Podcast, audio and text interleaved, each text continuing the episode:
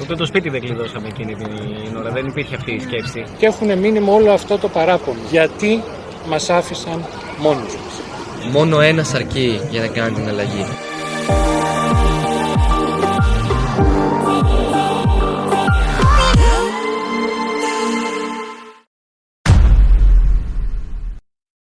Πάνε δύο χρόνια από τότε.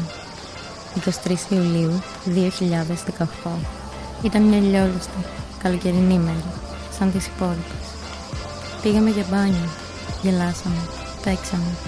Ξέρετε, κάναμε ό,τι κάναμε πάντα. Ήταν μια μέρα, σαν όλες τις άλλες. Έχω μια πορεία όμως. Γιατί μας αφήσατε μόνους. Γιατί; Η κατάσταση είναι μια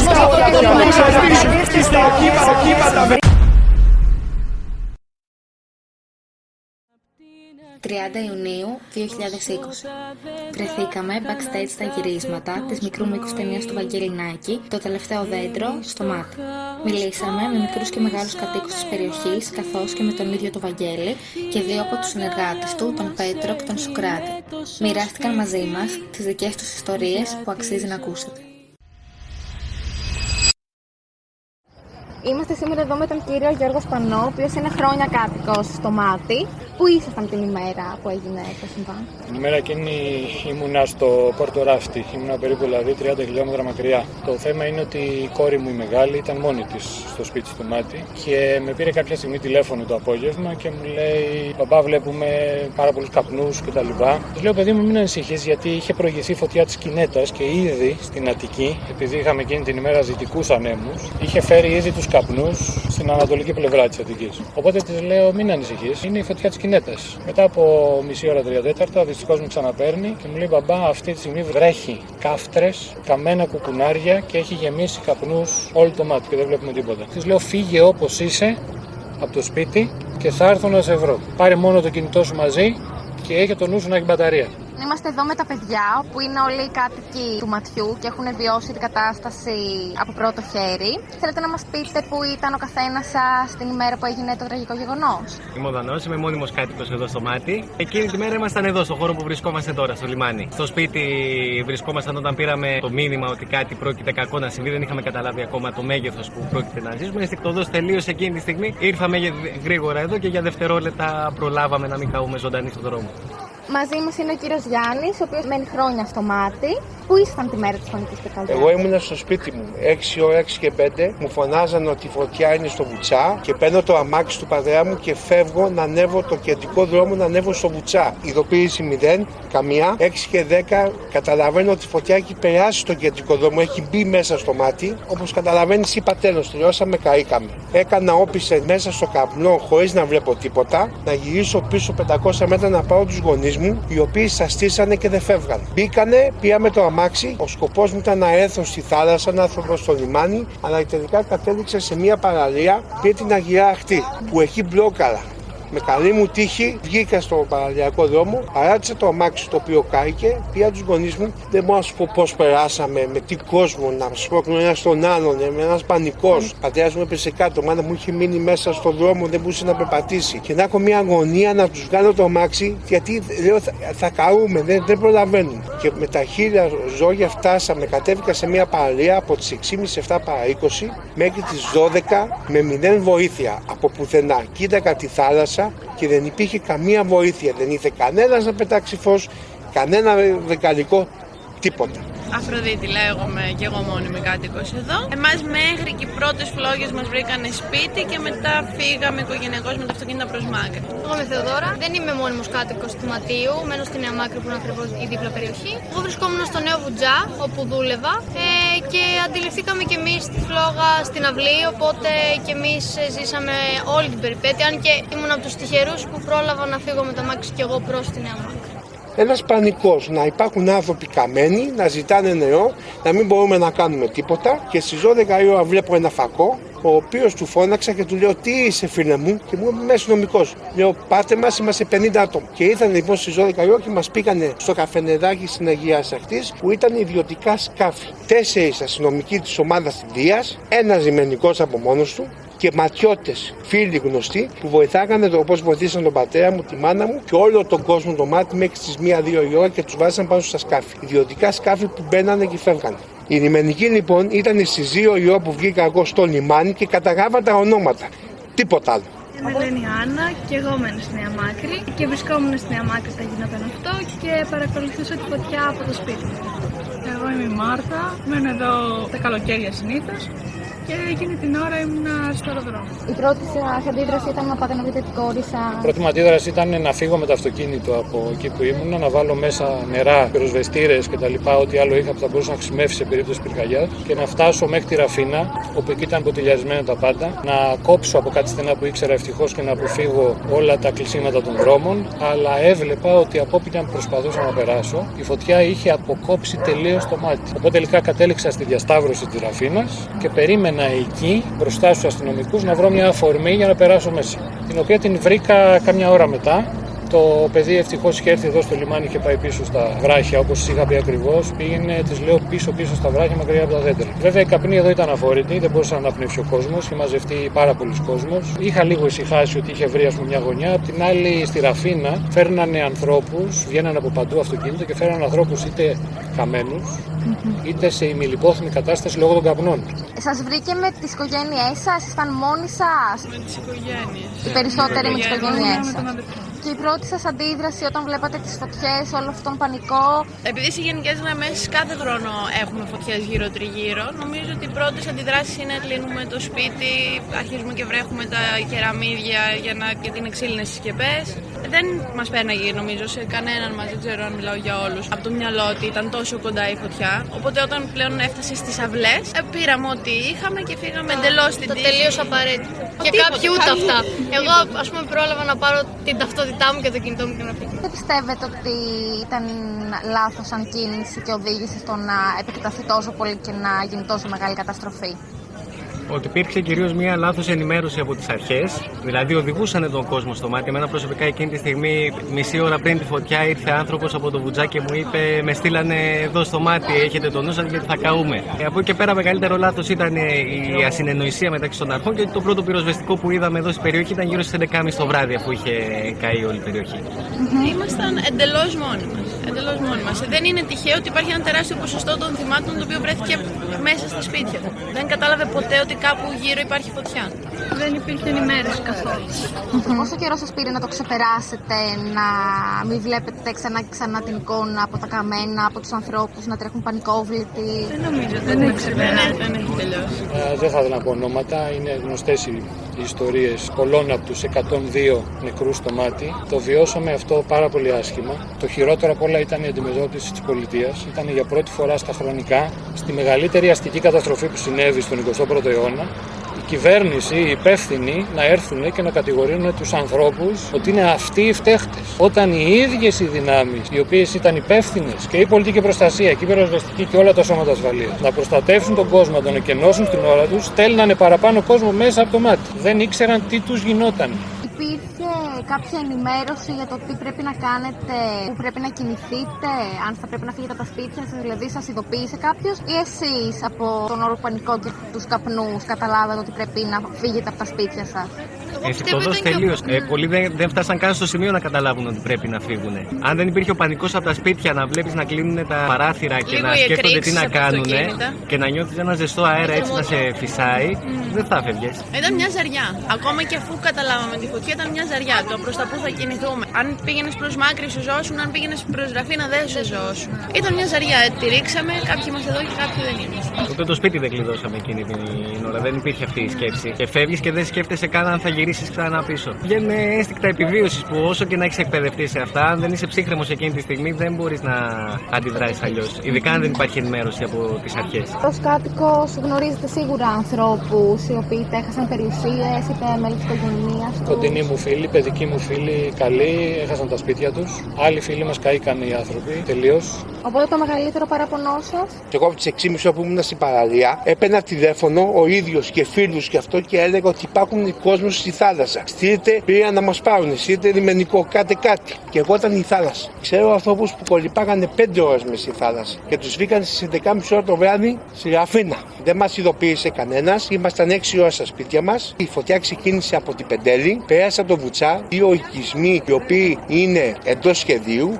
Ο κόσμος έφυγε από τα σπίτια του, πληγήκανε το 25% στη θάλασσα, άλλοι πληγήκανε μέσα στα σπίτια, δεν υπήρχε πυροσβεστική, δεν υπήρχε γενική προστασία του πολίτη. Στην Πεντέλη δεν κάνανε τίποτα, γιατί αν σβήνανε τη φωτιά στην Πεντέλη δεν θα είμαστε αυτή τη στιγμή εδώ και θα μιλάγα.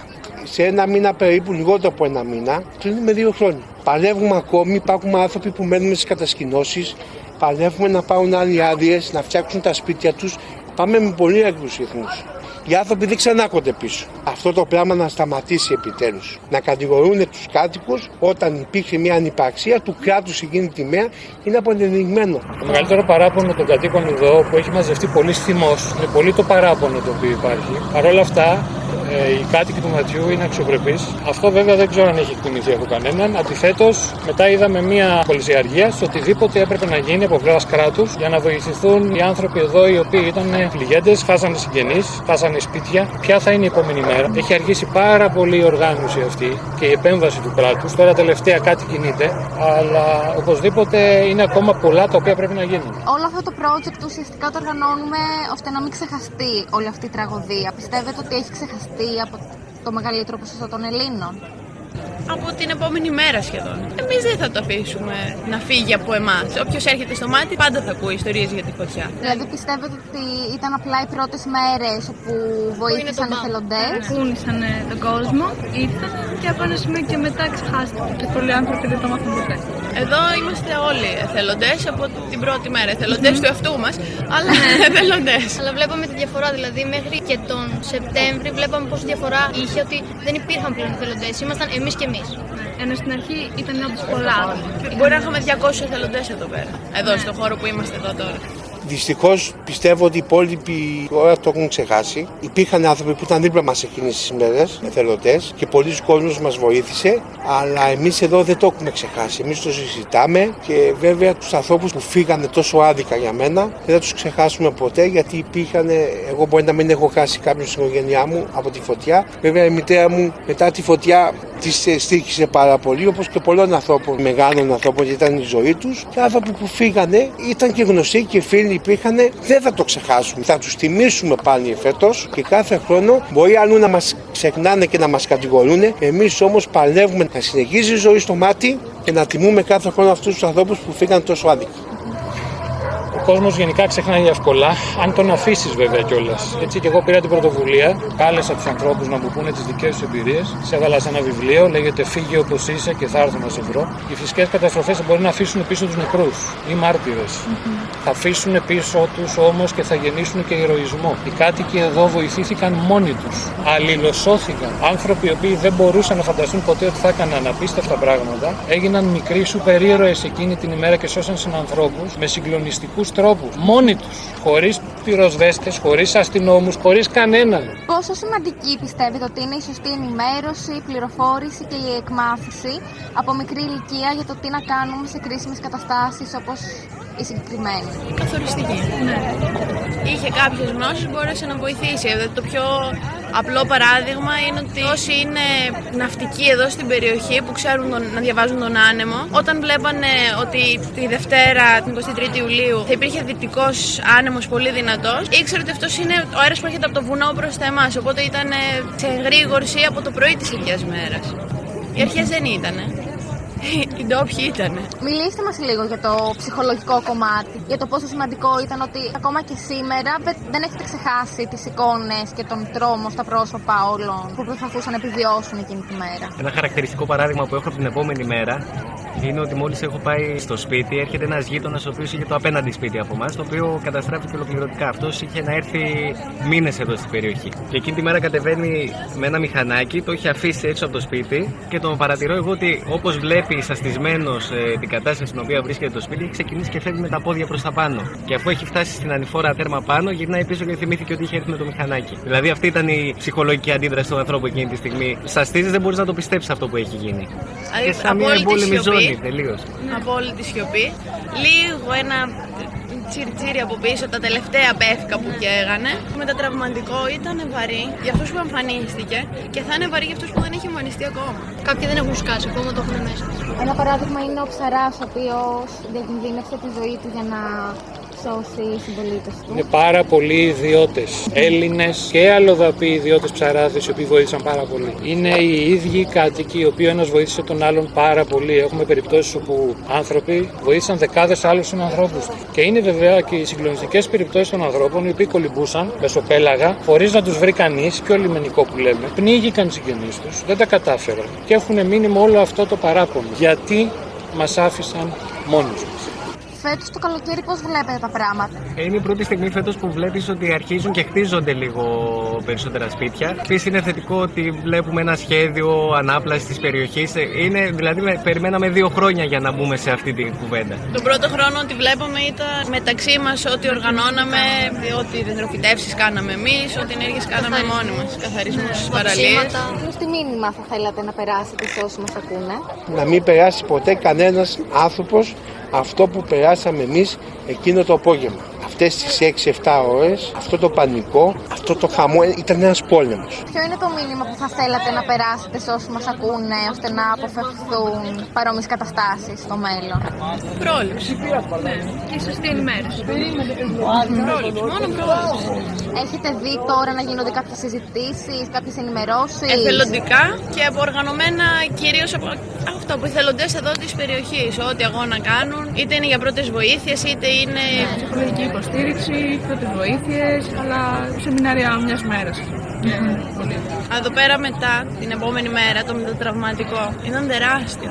Το μήνυμα, κοιτάξτε να δείτε, μπορεί να μεταφραστεί και πολιτικά, μπορεί και κοινωνικά, μπορεί και ηθικά. Οι άνθρωποι οι οποίοι διαχειρίστηκαν την προηγούμενη κατάσταση, κατ' εμέ, κάηκαν στο μάτι μαζί. Οι καινούργοι λοιπόν πολιτικά υπεύθυνοι θα πρέπει να δείξουν πολύ παραπάνω ενδιαφέρον, πραγματικό ενδιαφέρον, έστω τεχνοκρατικά, έστω με, έτσι, με κατανόηση, αλλά να ξέρουν γιατί μιλάνε και τις δράσεις που θα κάνουν εδώ και τα μέτρα που θα πάρουν να είναι συγκεκριμένα και να αφήσουν έργο πίσω τους, να έχει ουσία δηλαδή η οποιαδήποτε απόφαση πάρουν, είτε σε επίπεδο Υπουργείων είτε σε οποιοδήποτε άλλο επίπεδο. Αυτό είναι το σημαντικό.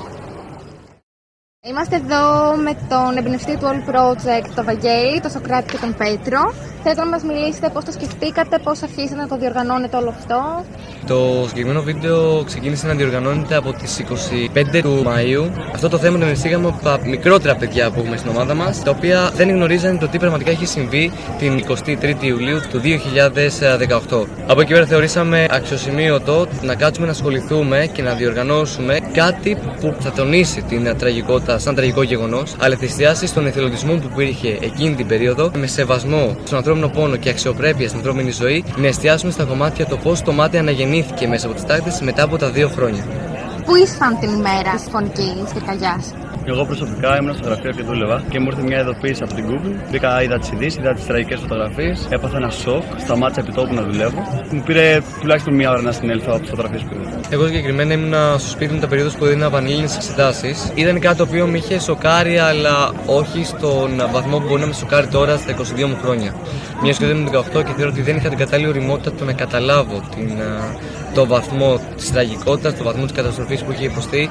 Αυτό το πλέον και μετά από δύο χρόνια τόσο ορθοτόπο που βρισκόμαστε αυτή τη στιγμή. Εγώ ήμουν στην Κρήτη, είχα κατέβει για δουλειά. Ήταν η μέρα που ήταν να φύγουμε με το αεροπλάνο και μας ακυρώσαν τις πτήσεις και εκεί καταλάβαμε πούμε, ότι είναι σοβαρά τα πράγματα όσον αφορά τη φωτιά. Α πούμε, εγώ συνειδητοποίησα γιατί είχα φίλους εδώ πέρα και άρχισα να παίρνω τηλέφωνα, να δω τι συμβαίνει και κατάλαβα πόσο τραγικά και δύσκολα ήταν τα πράγματα. Για να διοργανώσετε όλο αυτό το project, μιλήσατε με πολλούς κατοίκους που έχασαν δικούς τους ανθρώπους, περιουσίες τους. Ε, ποια είναι η ιστορία που σα έχει μείνει στο μυαλό, πιο πολύ.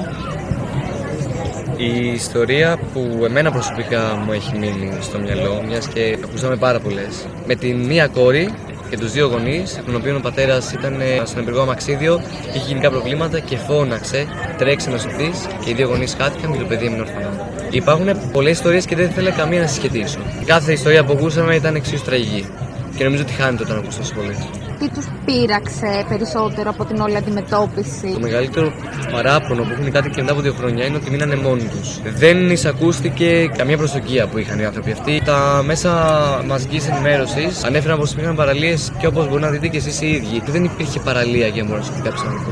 Δεν υπάρχει αμμουδιά όπως μπορεί κάποιος να φαντάζεται σαν τη Λούτσα, σαν τη Χαλκιδική. Υπάρχει μόνο γκρεμός, αχινή και μιλάμε για μια παραλία η οποία είναι πάρα πολύ ρηχή. Οπότε όταν η φωτιά πλησιάζει την παραλία, η θερμότητα, όπω μα είχαν αναφέρει, φτάνει σε 900 βαθμούς. Οπότε άπαξ και φτάσει στο νερό, τη θερμοκρασία μεταφέρεται ακόμα μέσα και στο νερό. Γι' αυτό το λόγο και πάρα πολλά εγκάβματα δημιουργήθηκαν και κατά τη διάρκεια που δεν κολυμπούσαν για 6 ώρες. Οι άνθρωποι μείνανε μόνοι τους, είναι το μεγαλύτερο παράπονο που είχαν. Δεν είναι το οικονομικό πρόβλημα που δημιουργήθηκε μετά από αυτό για την καταστροφή, είναι ότι χάσανε τους ανθρώπους τους και είναι ότι δεν υπήρχε ο κρατικός συντονισμός, δεν υπήρχε πολιτική προστασία να τους οδηγήσει να διαφύγουν από αυτό τον μεγάλο κίνδυνο και κατά μία βάση, όπως αναφέρουν και οι ίδιοι, γιατί εμείς δεν μπορούμε να πούμε με ακρίβεια, μιας και δεν ζήσαμε εκείνες τις μέρες, ότι πληστήκανε σαν τα ποντίκια και κάηκαν ζωντανοί, μιας και τους ανατρέπαν με ανθρώπου να γυρίσουν πίσω και να παίρνουν στο μάτι.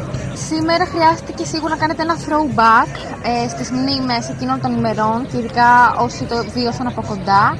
Ε, Πώς ήταν γενικά το κλίμα κατά τη διάρκεια των γυρισμάτων; Υπήρχαν κάποιες στιγμές που σίγουρα κάποια άτομα από το μάτι τους είδα λίγο μαγκωμένους, σκεφτόντουσαν τι θα πούν, τι θα κάνουν. Παρ' όλα αυτά, είδα ότι τα παιδιά το έχουν ξεπεράσει. Είναι εντάξει με αυτό. Ο κόσμος δεν θέλει να τους λυπούνται. Εγώ αυτό κατάλαβα και έπραξα. Ε, τα παιδιά ήταν χαμογελαστά και έτσι πρέπει να είναι, κατά τη γνώμη μου. Με χαροποίησε ιδιαίτερα να βλέπω τα παιδιά να χαμογελάνε. Δηλαδή, αυτό είναι το πιο σημαντικό για μένα είδαμε ανθρώπους αισιόδοξου και σαν να μην έχει συμβεί τίποτα εισαγωγικά και να είναι πολύ ανοιχτοί στο να συζητήσουν, να σου δώσουν πληροφορίες. Δεν είχαν ένα τείχος μπροστά τους ως προς αυτό το θέμα. Έχει γενικότερα έντονη θέληση για να χτίσουμε κάτι πραγματικά υπέροχο για το αύριο. Θεωρώ πως κανείς δεν ξεχνά και το βίντεο μας βασίζεται σε αυτό. Δεν ξεχνάμε ποτέ, αλλά συνεχίζουμε το κεφάλι ψηλά και ζούμε τη ζωή μας. Διότι η ζωή πρέπει να βγαίνει μόνο μπροστά και ποτέ πίσω. Μόνο ένα αρκεί για να κάνει την αλλαγή. Αυτό το ένα παιδί μπορεί να, να αλλάξει πραγματικά την κατάσταση. Να δώσει ένα μήνυμα αισιοδοξίας. Και αυτό κάνουμε εμείς σήμερα εδώ. Πιστεύετε ότι οι Έλληνες το έχουν ξεχάσει; Βασικά ο ανθρώπινος νους έχει την τάση να ξεχνάει. Πόσο μάλλον ο ελληνικός νους. Ε, για μένα αυτό έκανε. Ξέχασε, πόνεσε, όλοι οι Έλληνες πονέσαμε. Το δείξαμε και από τον εθελοντισμό μετά κτλ. Παρ' όλα αυτά το ξέχασε. Όπως θα ξεχάσει και άλλα που θα συμβούν, όπως ξέχασε και άλλα που έχουν γίνει στο παρελθόν. Εμείς ήρθαμε εδώ να θυμίσουμε εν μέρη τι έγινε χωρίς να κάνουμε αναπαράσταση. Είναι πολύ σημαντικό, το, το τονίζω και το ξανατονίζω. Ο ελληνικός νους ε, συνηθίζει να είναι λίγο πιο εγωιστής. Συνηθίζει να στέκεται σε αυτό το κομμάτι. Στο ότι από τη στιγμή που δεν είναι στο δικό μου το σπίτι δεν με ενοχλεί. Θα συμπαρασταθώ για διάρκεια 5 με 10 μέρες και από εκεί και έπειτα θα συνεχίσει τη ζωή του κανονικά. Εκτός αν μένει στο μάτι. Αν μένει στο μάτι, η ζωή του δεν συνεχίζει κανονικά αυτό, μετά από 10 μέρες. Και ούτε μετά από 2 χρόνια. Θυμάται, δεν ξεχνά, αλλά προσπαθεί να συνεχίσει και να βαδίσει τα πόδια του. Οπότε θεωρώ πω ναι, ο ελληνικός λαός του αρέσει να ξεχνά, του αρέσει να φέρεται εγωιστικά και τον βολεύει. Έγινε μια δολοφονική πυρκαγιά εδώ πέρα και σήμερα γυρίσαμε σε τόσες τοποθεσίες για να κάνουμε τα γυρίσματα και υπήρχαν παντού σκουπίδια, παρατημένα μπάζα, καμία προσοχή και από το Δήμο προφανώς για αυτό το πράγμα, αλλά είμαι σίγουρος ότι ξεκινάει από τους ανθρώπους. Οπότε είναι λίγο και θέμα παιδείας και θέμα ε, νοοτροπία σε κάποια πράγματα. Νομίζω είναι θέμα παιδείας και όχι εκπαίδευσης. Ε, πόσο σημαντική πιστεύετε ότι είναι η σωστή ενημέρωση και η εκμάθηση από μικρή ηλικία για το πώς να αντιμετωπίζουμε τέτοιες καταστάσεις έκτακτης ανάγκης; Θεωρώ είναι ζωτική σημασία. Δεν υπάρχει άλλη απάντηση. Είναι ζωτική σημασία. Πρέπει να γίνει ζωτική και η ψυχολογία και οι πρώτες βοήθειες και η ναυαγοσωστική καθώς και όλα τα υπόλοιπα που αφορά την αντιμετώπιση των φυσικών καταστροφών, την παροχή πρώτων βοηθειών και γενικότερα αφορά την ανθρώπινη ζωή και τον τρόπο τον οποίο μπορεί να σώσει μια ανθρώπινη ζωή, θεωρώ ότι είναι τα πρώτα μαθήματα που πρέπει να ενταχθούν. Και εύχομαι αυτή η χώρα να εκμεταλλευτεί το ότι έχει ανθρώπους που πραγματικά λειτουργούν βάσει αυτού και να απορροφεί στοιχεία από άλλα στοιχεία των υπόλοιπων ευρωπαϊκών χωρών και άμεσα αυτό και της Ελβετίας και της Σουηδίας, τα οποία έχουν πλέον ως μόνιμα μαθήματα να τάσσουν την ψυχολογία καθώς και οι πρώτε βοήθειε αλλά και η Ποιο είναι το μήνυμα που θα θέλατε να περάσετε σε όσοι μας ακούνε; Όλα προχωράνε παρακάτω και ότι υπάρχουν πάντα καινούργιες μέρες ζωή και όλα αλλάζει κάθε μέρα. Η ζωή συνεχίζεται. Ο τρόπος που δομήσαμε σήμερα το βίντεο για μένα χωρίζεται σε δύο μικρά κομμάτια. Είναι η ανάμνηση, είναι ο ρομαντισμός και τέλος η ελπίδα ότι ένα άτομο μπορεί να κάνει διαφορά, αρκεί να πεις και πολλούς. Η ελπίδα, εγώ αυτό. Ελπίδα και αισιοδοξία. Και το πιο σημαντικό ότι το μάτι θα αναγεννηθεί, αν και μετά αυτά που είδαμε σήμερα έχει ήδη αναγεννηθεί. Αυτό είναι το μήνυμα που θέλουμε να δώσουμε. Και όχι μόνο για το μάτι, αλλά και για κάθε άλλη πυρόπληκτη περιοχή τόσο της Αθήνας τόσος της Ελλάδας, τόσος της επικράτειας, τόσος των ευρωπαϊκών χωρών και γενικότερα όπου μπορεί να προβληθεί το βίντεο. Ότι όλοι μαζί, όπως μπορούν να χάσουν τα πάντα, όλοι μαζί μπορούν να αναγεννήσουν τα πάντα. Και ότι η συλλογικότητα είναι το παν, ο εθελοντισμός είναι το παν, είναι το βασικό μήνυμα που θα ήθελα να καταλάβουν όποιο αυτό το βίντεο. Ότι όλοι μαζί, διότι και η τελευταία σκηνή τελειώνει με όλους μαζί, ότι μόνο έτσι προχωράμε μπροστά. Εγώ θέλω να προσθέσω κάτι πολύ σημαντικό που σίγουρα όλοι το σκεφτόμαστε από το πρωί, από τις 5 ώρα το πρωί που είμαστε εδώ. Θέλω προσωπικά αλλά και ομαδικά να ευχαριστήσουμε τα παιδιά που ήρθαν στα γυρίσματα, όλα και Αθηναίους και παιδιά που με κατοικούν στο μάτι, τους γονείς, τους οποίους το επέτρεψαν, το Δήμο του Ματιού και γενικά όλους όσους μας έλειπαν στον δρόμο και μας έστειλαν τη θετική τους ενέργεια. Όσοι μας βλέπαν δηλαδή μια κάμερα στο χέρι να τριγυρνάμε και μας χαμογελάγαν από το πρωί μέχρι και τώρα. Οπότε τους ευχαριστούμε όλους ένθερμα και προχωράμε παρακάτω με χαμόγελο και να πούμε και πότε θα δημοσιευτεί. Το βίντεο θα δημοσιευτεί στην 23η Ιουλίου του 2020, την επέτειο δηλαδή, τα δύο χρόνια από την καταστροφή του 2018. Θα δημοσιευτεί στο επίσημο προφίλ μου στο Instagram ε, V698 στη μορφή του IGTV, αλλά και στο YouTube, το οποίο θα μπορεί ο καθένας να το δει και να το κατεβάσει και να επεξεργαστεί όπως αυτός μπορεί, αλλά και στα πλαίσια που ορίζει και ο νόμος στην επεξεργασία αυτού του, του αρχείου. Θα μπορεί να το δει, θα είναι διαθέσιμο από τις 3 ώρα το μεσημέρι, μπορεί να ενημερώνεται και από εμάς του ίδιου που θα ενημερώνουμε συνεχώς το πότε θα ανεβεί και καλή μας επιτυχία. Το φως του φεγγαριού θα μπω Ο ήλιος έγινε καπνός Ακόμα κι ο Θεός Φοβάται να έρθει. Το πέπλο μαύρο στα ψηλά Τα όνειρα μείναν μισά Μα πλέον τίποτα δεν με τρομάζει Όσο οι φλόγες θα μου καίνε την ψυχή Ξέρω πως όλα τα περάσαμε μαζί.